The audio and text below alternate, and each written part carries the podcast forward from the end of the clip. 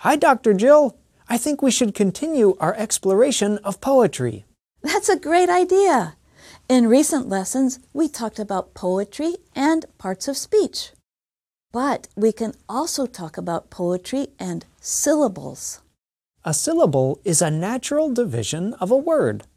For example, the word flower has two syllables, flow and er. The number of syllables depends on the vowel sounds. In the word flower, we have two vowel sounds. English has many vowel sounds, but we write these vowel sounds with a smaller number of letters A, E, I, O, U, and sometimes Y. We can use more than one of these letters to write a vowel sound.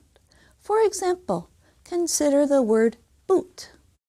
Although there are two vowel letters, O and O, there is only one vowel sound, oo.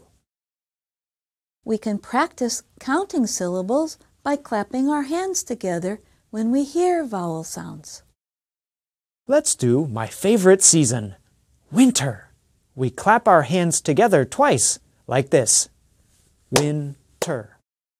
We can repeat the word several times. Winter, winter, winter.